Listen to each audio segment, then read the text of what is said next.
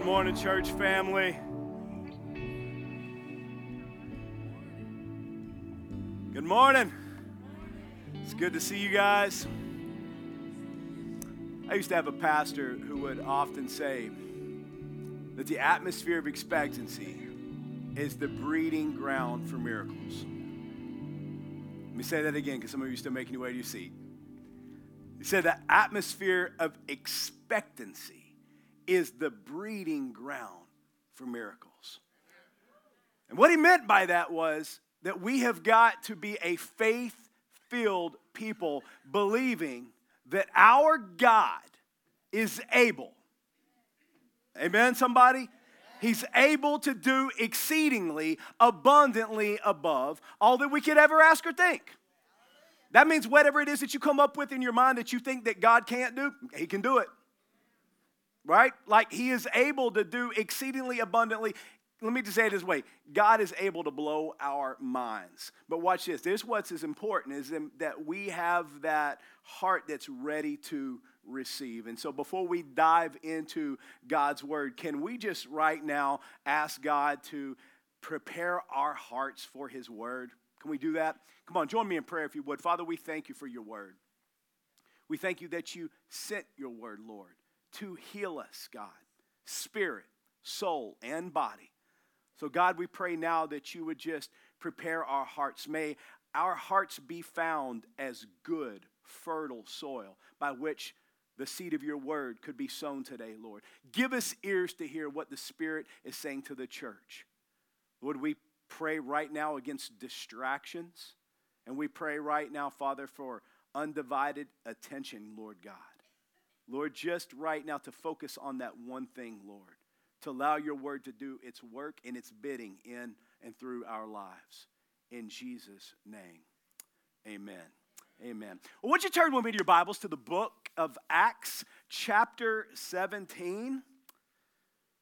For those of you that are just joining us, and I'd like to just join in and echo with what Pastor Daniel said. Uh, if you are a guest here today, or if you are watching uh, for the first time online, we just want to we want to welcome you. I want to welcome you. Can we welcome our guests, our, both our online audience?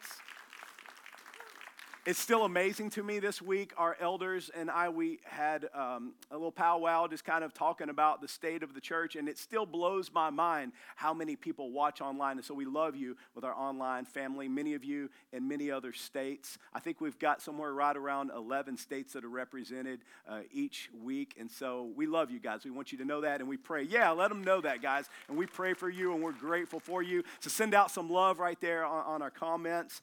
And um, if you are just joining us, however, we have been in a series that we've been calling All In, where we've been going chapter by chapter through the book of Acts. And I hope that this series has stirred your heart as much as it has stirred mine. And that's because the, the stories that we are reading about here are an encouragement that God still desires to work through men and women just as he did back then. I'm talking about God using a people who would be willing to say yes and who would do anything for the cause of Christ. I'm talking about the people who are willing to uh, make and see the kingdom advanced in every area of life. Those who are willing to step outside of their comfort zones and tell others about the good things that God has done for them, and that would be willing to start a conversation with others about the good news of the gospel. That means that they would be willing to give of their time, tithe, and talent, all for the sake of the gospel. Friends, you've heard me say this before, but once we breathe our last breath, what do you think is going to happen? Like the moment that we breathe our last breath, what do you think is going to take place? I, don't know if you've ever given uh, any thought to that. If you haven't, you should, because what many people live their life for ends the moment they die. What I mean by that is your 401k isn't going to do you any good once you've died.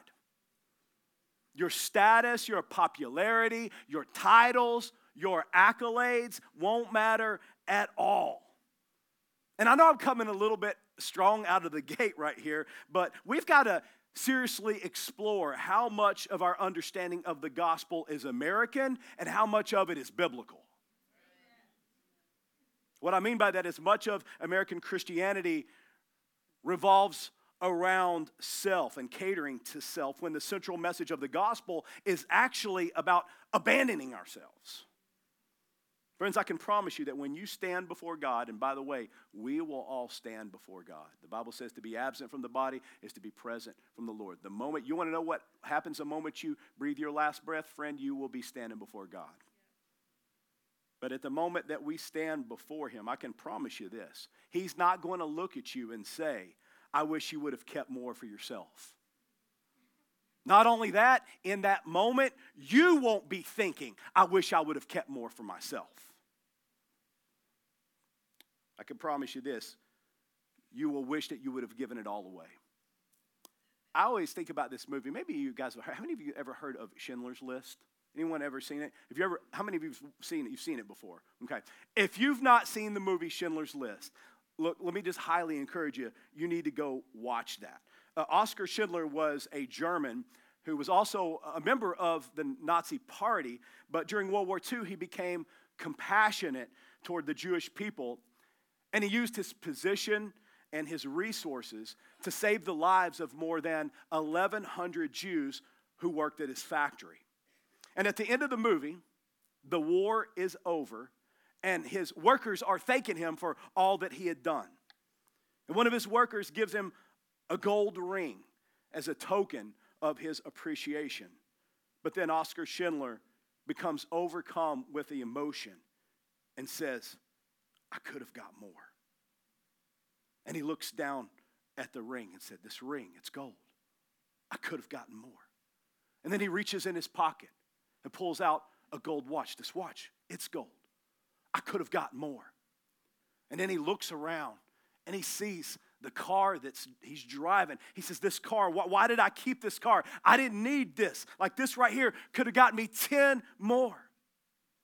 And that movie's always stirred me. Actually, it still stirs me because it's a powerful reminder of the importance of us using our influence and our resources to make a positive impact on our world. I mean, when we stand before God, I'm convinced that we're not going to be proud of all the things that we kept for ourselves, but rather for how we served and for what we gave away. Can I just remind you follower of Jesus. We owe Christ to the world. And a materialistic world will never be won by a materialistic church. I think this is one of the reasons that I'm so passionate about this series is because what we're reading about here in the book of Acts, it's counterculture. Like, for example, our culture prioritizes individualism, materialism, and self promotion, while God's word emphasizes humility, selflessness, and love for others.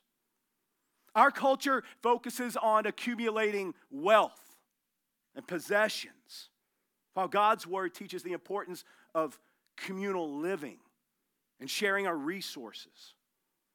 Our culture glorifies uh, revenge, conflict, and retaliation, while God's word teaches forgiveness reconciliation, and turning the other cheek. See, all that we see and read about here in the book of Acts depicts these things that we're talking about. And as a result, we're seeing hundreds of thousands of people who end up coming to Christ as a result. And I can't help but wonder how would our world be different if we would have adopted, if we would adopt the values and the beliefs and the practices that we see here in the early church? Well, there's only one way that we're going to know. Hello? Church, this series wasn't meant to be a header for this study, but really a call to action.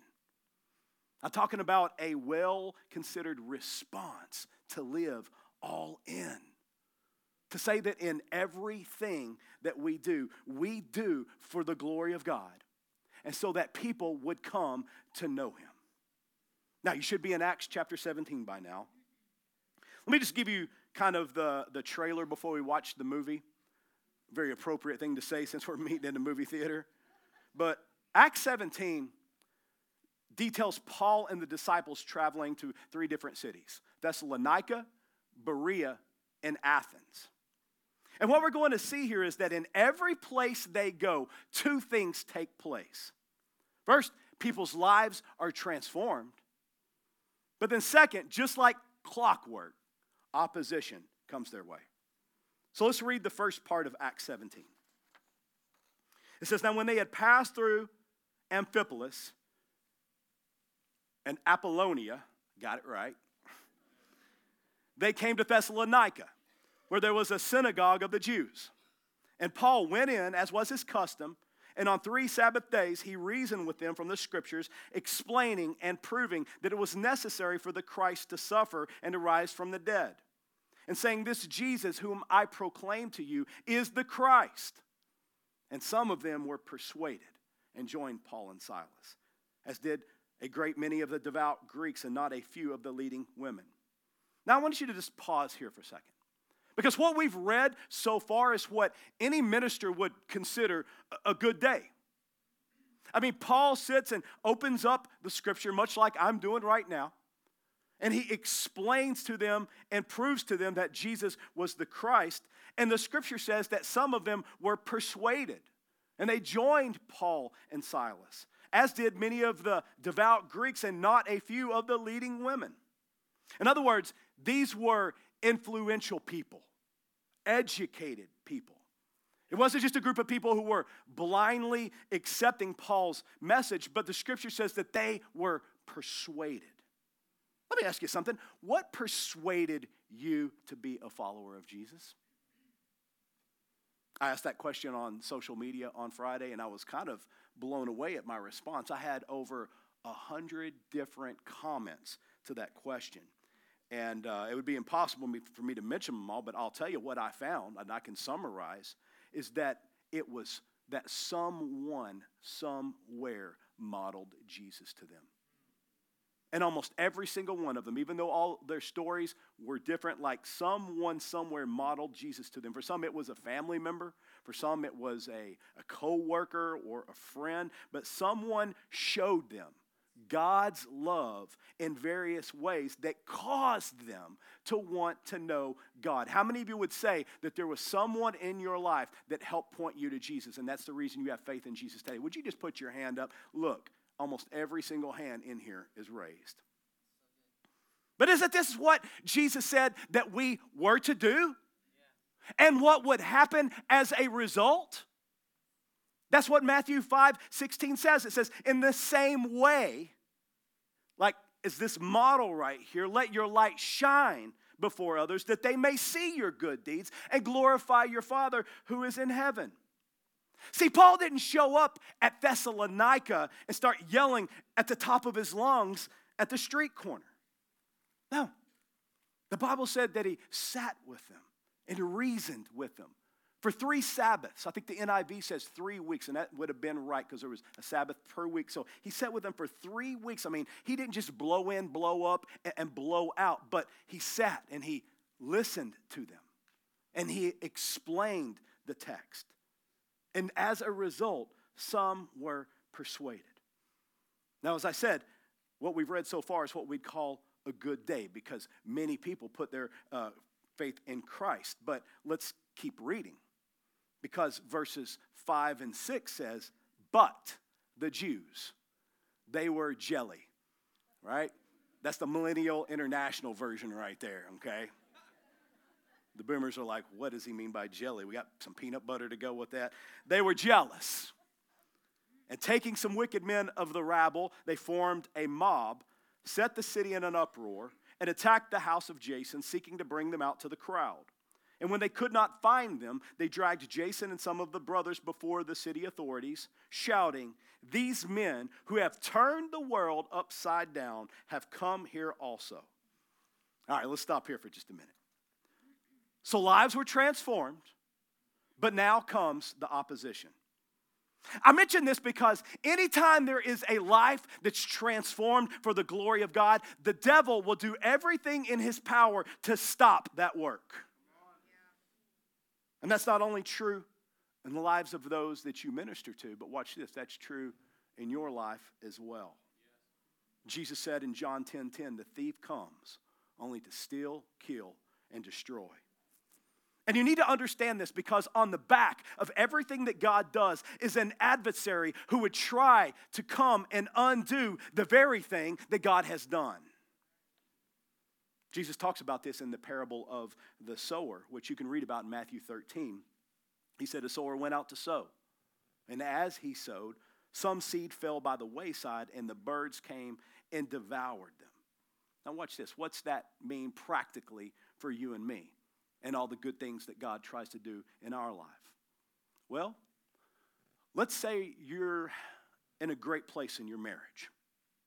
God has done a, great work in you and your spouse, and um, everything is just in a good place. But then you go to work, only to find out that you are being laid off. And now, you know, uh, everything's good in your marriage, but now you find yourself stressed out because you're thinking, how am I going to pay my bills? And the devil would now love more than anything to take this opportunity to tear down what God has built up between you and your spouse. I think that might be a word for somebody in this room. I feel that in my gut this morning. See, chances are, whenever God does something good in your life, it's not going to be like what we're reading about right here in Acts, where they're just going to show up as a mob and come and drag you out of your home. But what it might look like is taking your eyes off of the good thing that He has, has done with the intent of getting you to focus on what is undone. I often hear people say, it seems like every time I make progress in one area, something else seems to fall apart. Come on, can anyone relate to that and be honest? Hey, I get it. I do. Imagine being told that your wife has cancer, only to find out the good news that it's not cancer. And then the very next day, you find out that you have a brain tumor, and your neurologist looks at you and tell you that you probably got cancer. So I've learned a few things over the past year. Matter of fact, I'm going to pass along just a couple of those lessons that, that I learned that I feel like you need to hear. One of them is this God's not done. Write that down. God's not done. He's not done with the work that He's doing in and through your life. See, I think so many times in different areas of our life, we just throw in the towel. Like we fold when we should be all in. How do you like that shameless series plug right there? The very reason, uh, or very person, sorry, that we're reading about here today, Paul, he goes on to write the book of Philippians. And in Philippians 1 6, he says this He goes, I am confident of this. You see, when you walk through a, a few things in your life, it will build up a little bit of confidence in you. And so that's why Paul could come out and say, I'm confident of this, because he's saying, hey, I've experienced the goodness of God. How many of you know that a man with an experience is never at the mercy of a man with an argument?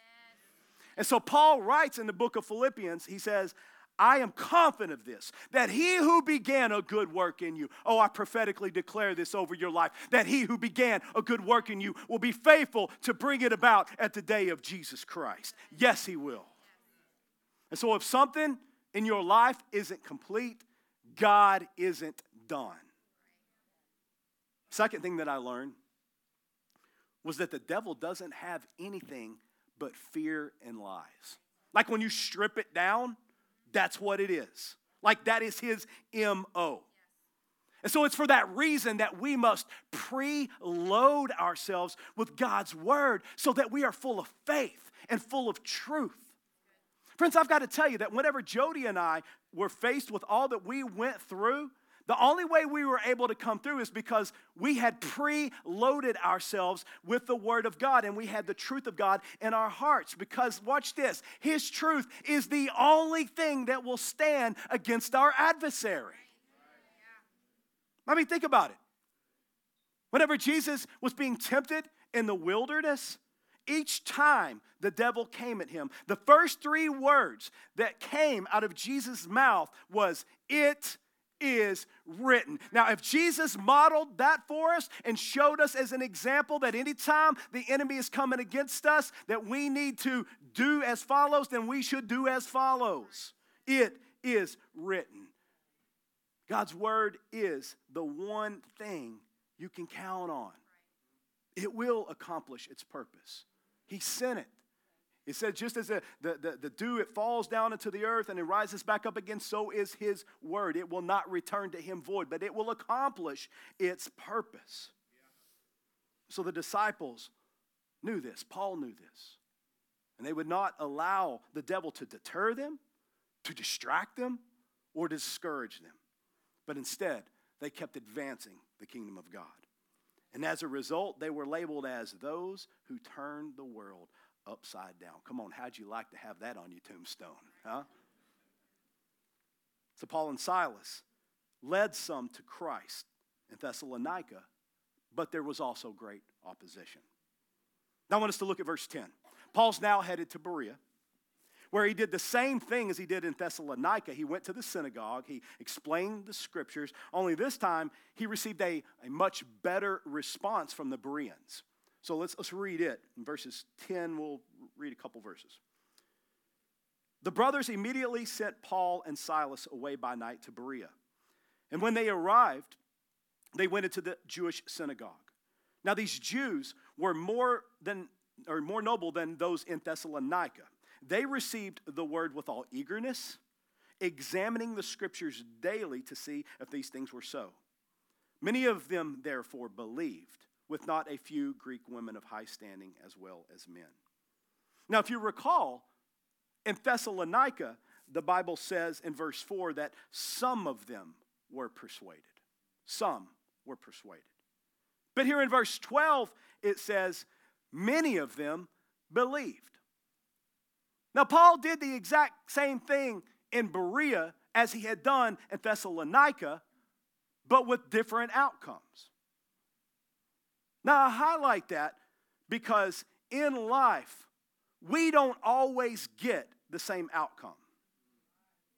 See, I think that this can speak to the many different times in life where we put our, our hands to something, and sometimes it works out well for us, but then there are, are other times that we feel like we're gaining little to no ground.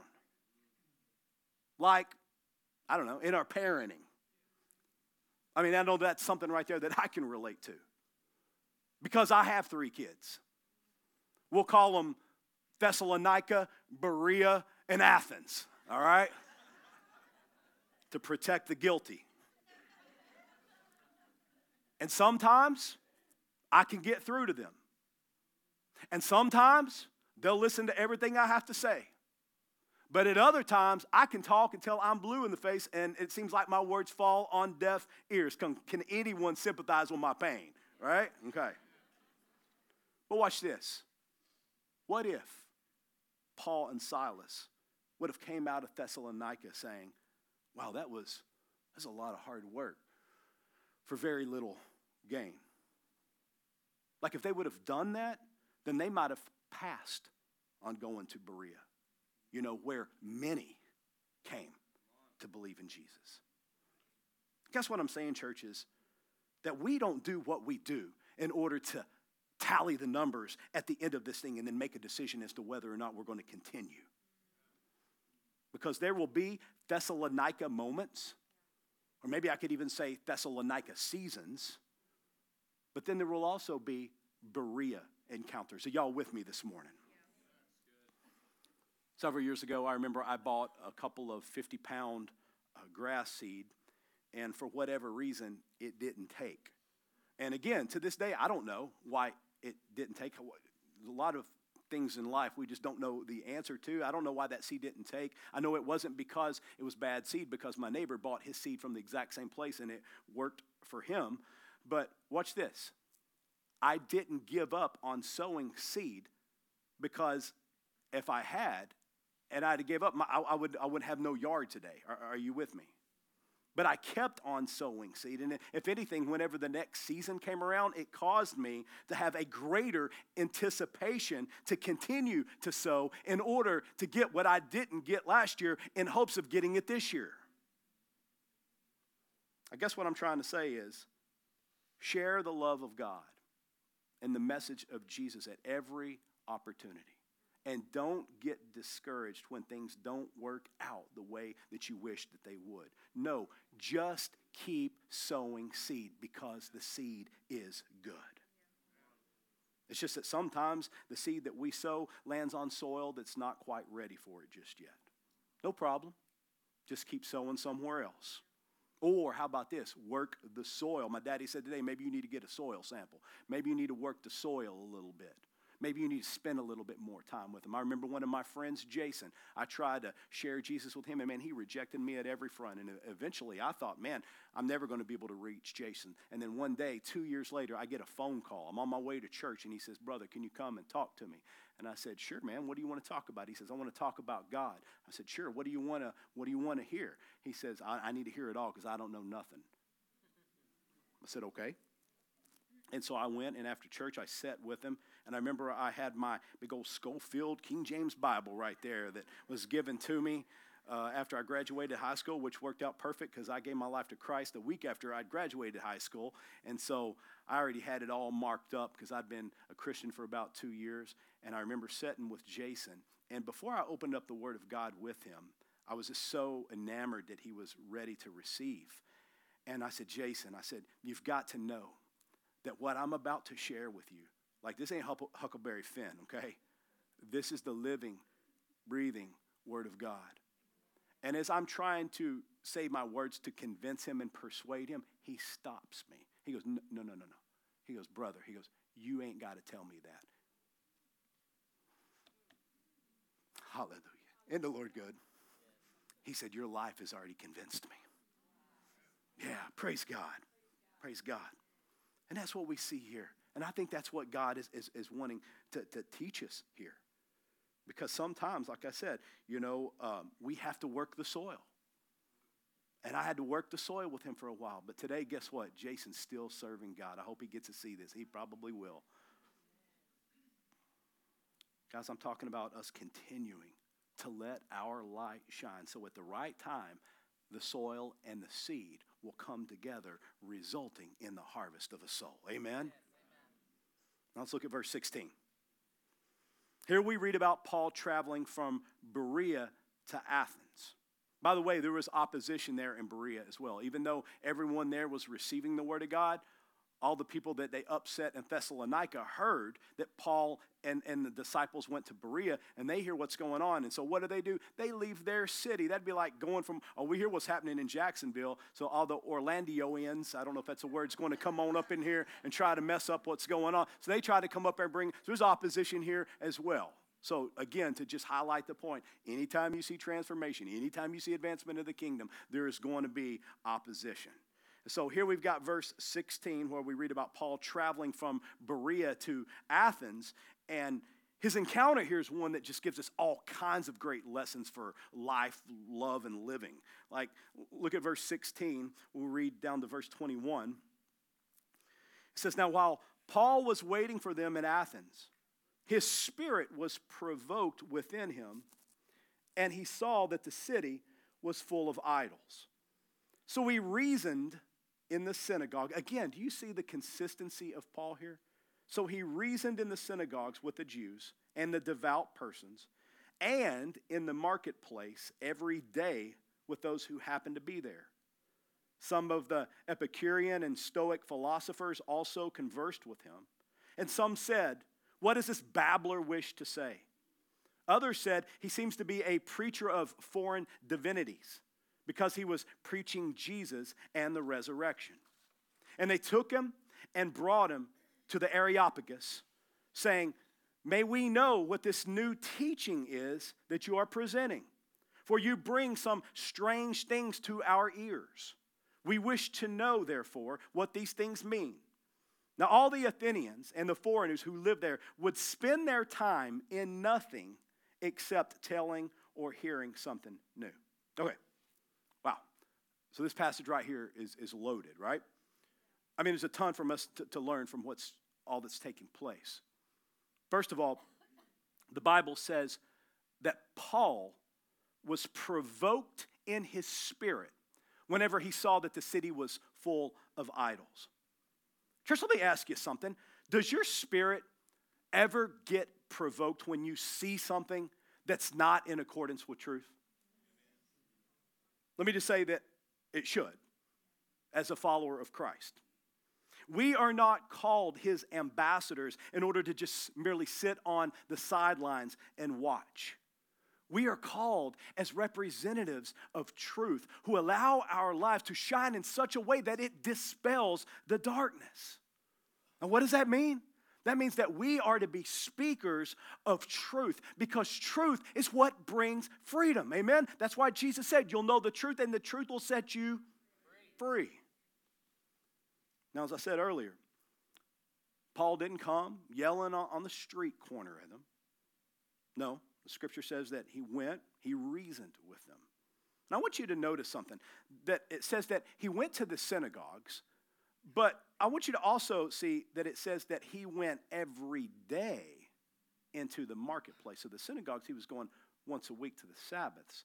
But then it says every day, just like you come to church once a Sunday. How applicable is that? But yet you're going to go to church, I mean, to school um, or uh, school or work tomorrow or Tuesday, Wednesday, Thursday, Friday, maybe even Saturday. And I mention all of this because all this that's taken place in the marketplace relates to our culture. And, and, and, and because if you're going to be, and this is what people will often say, and they said it there uh, with Paul like in the marketplace, like if you're going to be talking about all this Jesus stuff, like just do it in the church. Yet Paul models for us exactly what we're supposed to do. We're to take the gospel to the marketplace. Because guess what? That is where it is needed. Is it needed in the church? Sure, of course. But it's needed everywhere. It's needed in the workplace. It's needed in our, our neighborhoods. It's needed in our schools. And heaven knows it's needed in our government. Everywhere you find a living, breathing soul, the gospel of the kingdom is needed. See, the people of Athens, they didn't realize the bondage that they were in. But Paul knew. And so he preached to them Christ. He preached on the crucifixion and the resurrection of Jesus. And right out of the gate, he had hecklers. That's going to happen for us. You know that, right, church? I mean, just be prepared for that. Don't give the enemy one second notice if someone stands up and serves. We'll take care of it. We got a great security team. We'll take care of it. But first of all, we're going to come and cast the devil out of them first. So just sit back and put your hands toward them if it happens. Uh, is that okay to be honest and real? We want them to be free, right? If the devil comes in here, we're going to send that person out free. Amen? But that's what we see happening right here. They have uh, this, the scripture calls them, uh, says that they were calling him a babbler. The hecklers were saying, Who's this babbler? I had to look that word up. I didn't know what you know what a babbler was, Pastor Daniel. I didn't know what that was. Ba- but a babbler is someone whose words don't carry value. There's like your words have no value. What you're saying right now has no value, no significance, no relevance in my life. That's exactly what they were saying. But notice this. He didn't allow the hecklers to stop him. You know why? Because he knew who he was and whose he was. And watch this when you know who you are and whose you are, the power of darkness doesn't stand a chance. Let me bring your attention to something that gets easily overlooked here. Verse 21 says, Now all the Athenians and the foreigners who lived there would spend their time in nothing except telling or hearing something new. Now, pay attention to this, church, because I think this right here is actually a lesson for the body of Christ. There are a lot of Christians who go from place to place, conference to conference, gathering after gathering, even church after church, and they do so for the purposes of going and hearing the newest and the latest revelation. And many of them put emphasis a lot of emphasis on dreams, prophetic words, and visions above the Word of God. Now, we know that God does indeed speak through visions and, and prophecies. We, we know that, right? And we, we welcome those things.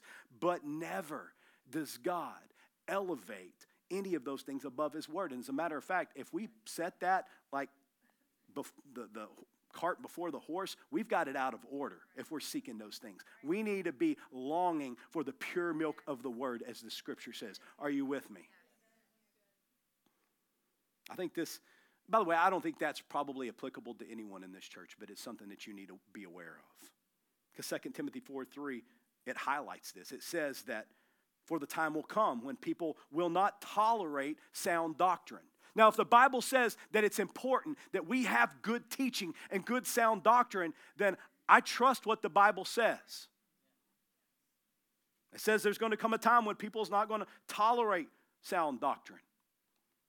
I remember one time I was sharing God's word with someone because they were doing something that was clearly against, God's word, and I was being gentle about it. When I shared it with them, they looked at me and they said, Well, I don't care what the Bible says, I know what God told me. Now, that person was just ignorant enough to say that out loud. but I think there's a lot of people that's smart enough to say it out loud, but they're thinking it. It says, For the times will come when people will not tolerate sound doctrine, but according to their own desires will multiply teachers for themselves because they have an itch to hear what they want to hear. You see, this is the case in what's happening here with Paul in, in Athens. They wanted to hear Paul's revelation in hopes of it fitting in with their already predetermined and established lifestyle. And then in verse 22, through the rest of the chapter, God opens a door for Paul uh, to speak to the Areopagus, where, by the way, that's the legislators of the city, where Paul just comes out and slays it. Or as we would say in the South, he just preaches the paint off the wall, right? I mean, he just delivers an A plus message. And really, Paul's message serves to show us how to best uh, reach others for Christ. And I'm not going to read it right now because it's, it's a lengthy uh, passage of Scripture, but it's really good.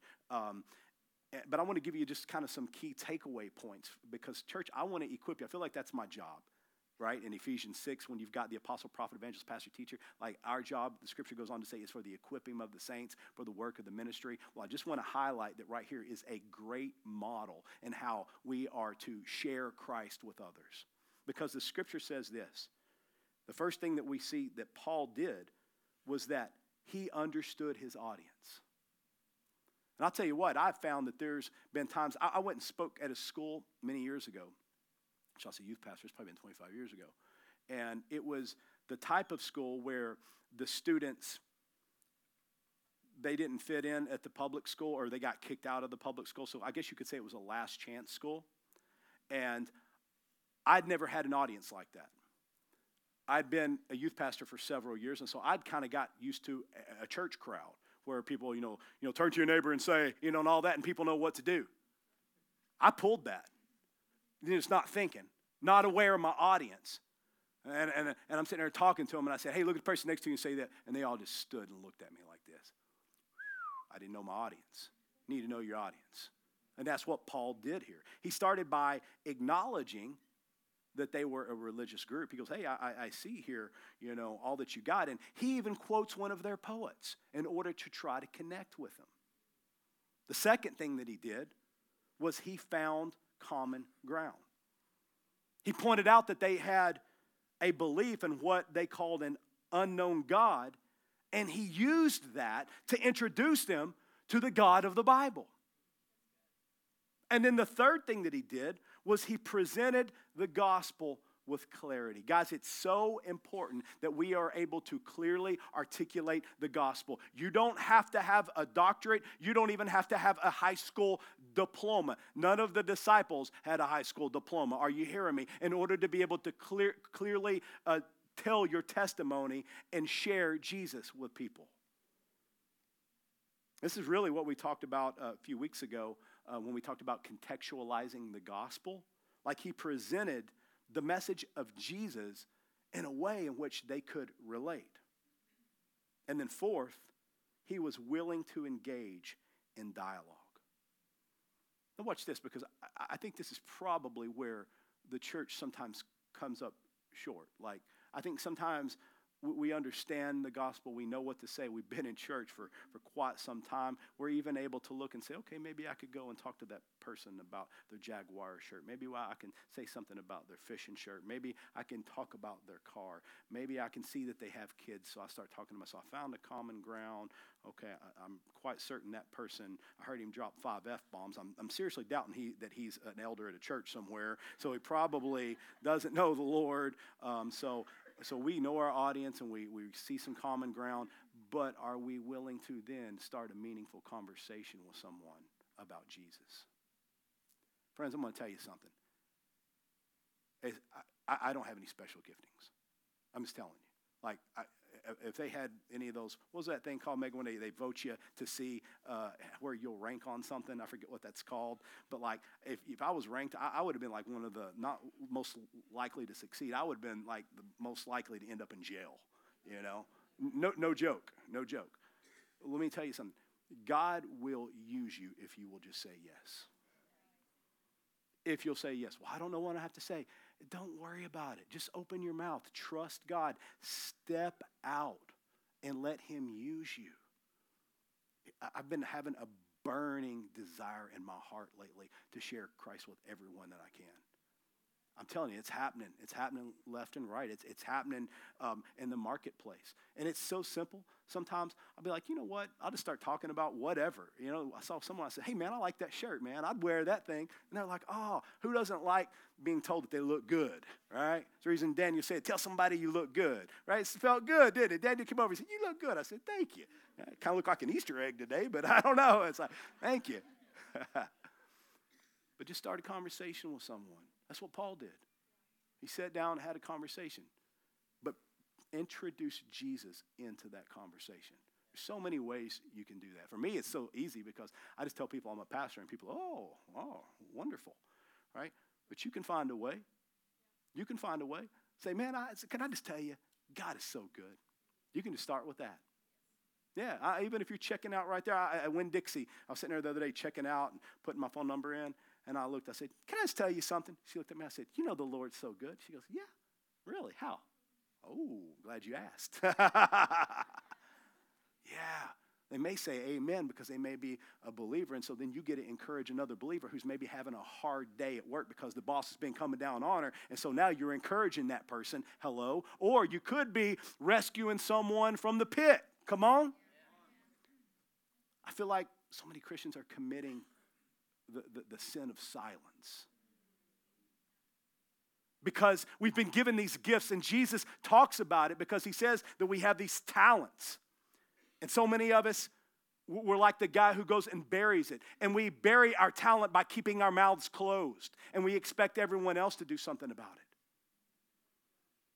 But we've got to start a conversation, a meaningful conversation. That's what we see Paul doing it. I love that right here in Acts 17. You may want to go home and read Acts 17, especially the portion in Athens where he gives that message and watch how Paul handles it and, and look at the points. He understood his audience, he, he found common ground, he presented the gospel with clarity. Like, sit down and like write out this is what I would say if all of a sudden someone says, How to you? Well, this is how. Even if it was once I was blind and now I see. Once I was living for the things of this world and it didn't fill me. It didn't make me happy. It didn't give me peace. And God brought me peace. Come on, how many y'all could say that's my story right there? Yeah, see? Because you got a story. You got a story. Amen. But he presented the gospel with clarity and he used it to contextualize the gospel. He was willing to engage in dialogue. In other words, he answered their questions and even responded to their objections. And he did so in a respectful way. I remember one time there was a street preacher and he was just yelling at people, and I went to him to have a conversation. He, he wasn't interested in a conversation. Don't be that guy. Welcome in. You know what? We welcome, I, I always say this look, we, we welcome the, the, the, the, the atheist, the agnostic, and the ignorant. Come on, we welcome them all. Questions are welcome here, right? And we're willing to sit down and engage with them in dialogue. And when we do so, we're going to do it in a respectful way. I would have been willing to have a conversation with that brother that felt the need to address all you guys after he turned his back to me and looked and wanted to teach. And I said, No, sir, not here, right? There's a time to do that. And we, we, would, we welcome those, okay? And then last, hmm, this point right here certainly cannot be overlooked. He trusted the power of the Holy Spirit. Because it's not just apologetics, it's not just knowing what to say and how to say it, but it's even then us igniting faith to trust that God to do what only He can do because only the Holy Spirit can do that work in people's hearts. But watch this. Even after Paul delivered this outstanding, like preaching the paint off the wall sermon, the Bible says that Paul was mocked. Friend, can I just tell you something? You will get rejected from time to time when you share Christ. It's going to happen. Like if you're sharing them, I remember one time I went to go share uh, a little invitation card. You know those beautiful invitation cards that Pastor Daniel talk about a lot that you should have in your purse in your back pocket, so that whenever you find the opportunity to use it, you've got it there. Make us go print more. I dare you. I double dog dare you. And so I was handing it out to a few people. Why not? I'm waiting on my drink to be made. So I go over and I said, "Hey man, just wanted to give this to you." And I got some serious rejected rejection. He looked at me and goes, What makes you think I want? That? I mean, I won't go into all, I ain't gonna give the devil no glory. But you know what? I said, Okay, brother, love you. I'll pray for you. See, can't stop me from praying for him. And I went right to the next person and to send them an invitation, right? What did I do? I kept sowing seed. You will get rejected from time to time when sharing Christ. But watch this be of good cheer because you'll, you will be finding yourself in good company. Because Paul was rejected. But they also rejected Stephen. They rejected Timothy and Peter. They rejected John the Baptist and James, just to name a few. And of course, we can't forget they rejected Jesus. But watch this. But verse 34 says that some believed. The night I gave my life to Jesus Christ, two people raised their hands, me and another guy. And the other guy left and went straight to a party. No joke, he looked at me, he goes, Ready to go smoke a joint? Like right afterwards. And I'm thinking, dude, what? I mean, I don't know what went on, and I'm not judging him. I just, I know, I know what went on with me, right? I'll tell you what I did. I said, uh, no. And I went straight home. Woke my parents up, Daddy can tell you, two in the morning, and told them what I did. I said, I gave my life to Jesus Christ. I said, I died tonight. And friend, that was what I did. I died that night. Jesus saved me. He forgave me. And my name was written in the Lamb's book of life. And friends, my life has never been the same since. Why am I telling you this? Because someone shared the gospel with me. I was one of those, as verse 34 says, who some believed. But how are they going to believe unless someone tells them? How are they going to believe on him whom they've never heard? Will you tell them? Hmm? Will you tell them? Will you tell them? Will you tell them? Or will you just assume that someone else will? See, I think this right here is probably one of the biggest problems that we have right now, and it's the reason that we're not probably experiencing revival right now, is that everyone is assuming that someone else is going to do it. And if I could just kind of bring our, our time to a close to just at least paint this picture for you, imagine, if you could, you see someone out in the water drowning, and you're the only one who has a life preserver. Would you throw it to them? But what we're talking about this morning is of much greater significance in eternity. Sharing the gospel of Jesus Christ with a lost world is throwing a spiritual life preserver to them. Because, friends, good people don't go to heaven, forgiven people. But they need to know that because of their sin, they need forgiveness and that God has made a way for that to be possible. Say, how's that? For God so loved the world that he gave his one and only Son, that whosoever would believe in him would not perish, but have everlasting life. I'm going to ask every person to stand with me, if you would. And here in just a few minutes, really felt it appropriate today for us to have communion together, so we're going to do that, so hold tight. But before we do, I just want to ask who's here this morning and you have never put your faith in Jesus Christ? I don't know what brought you here this morning, but in your life right now, spiritually, you're drowning.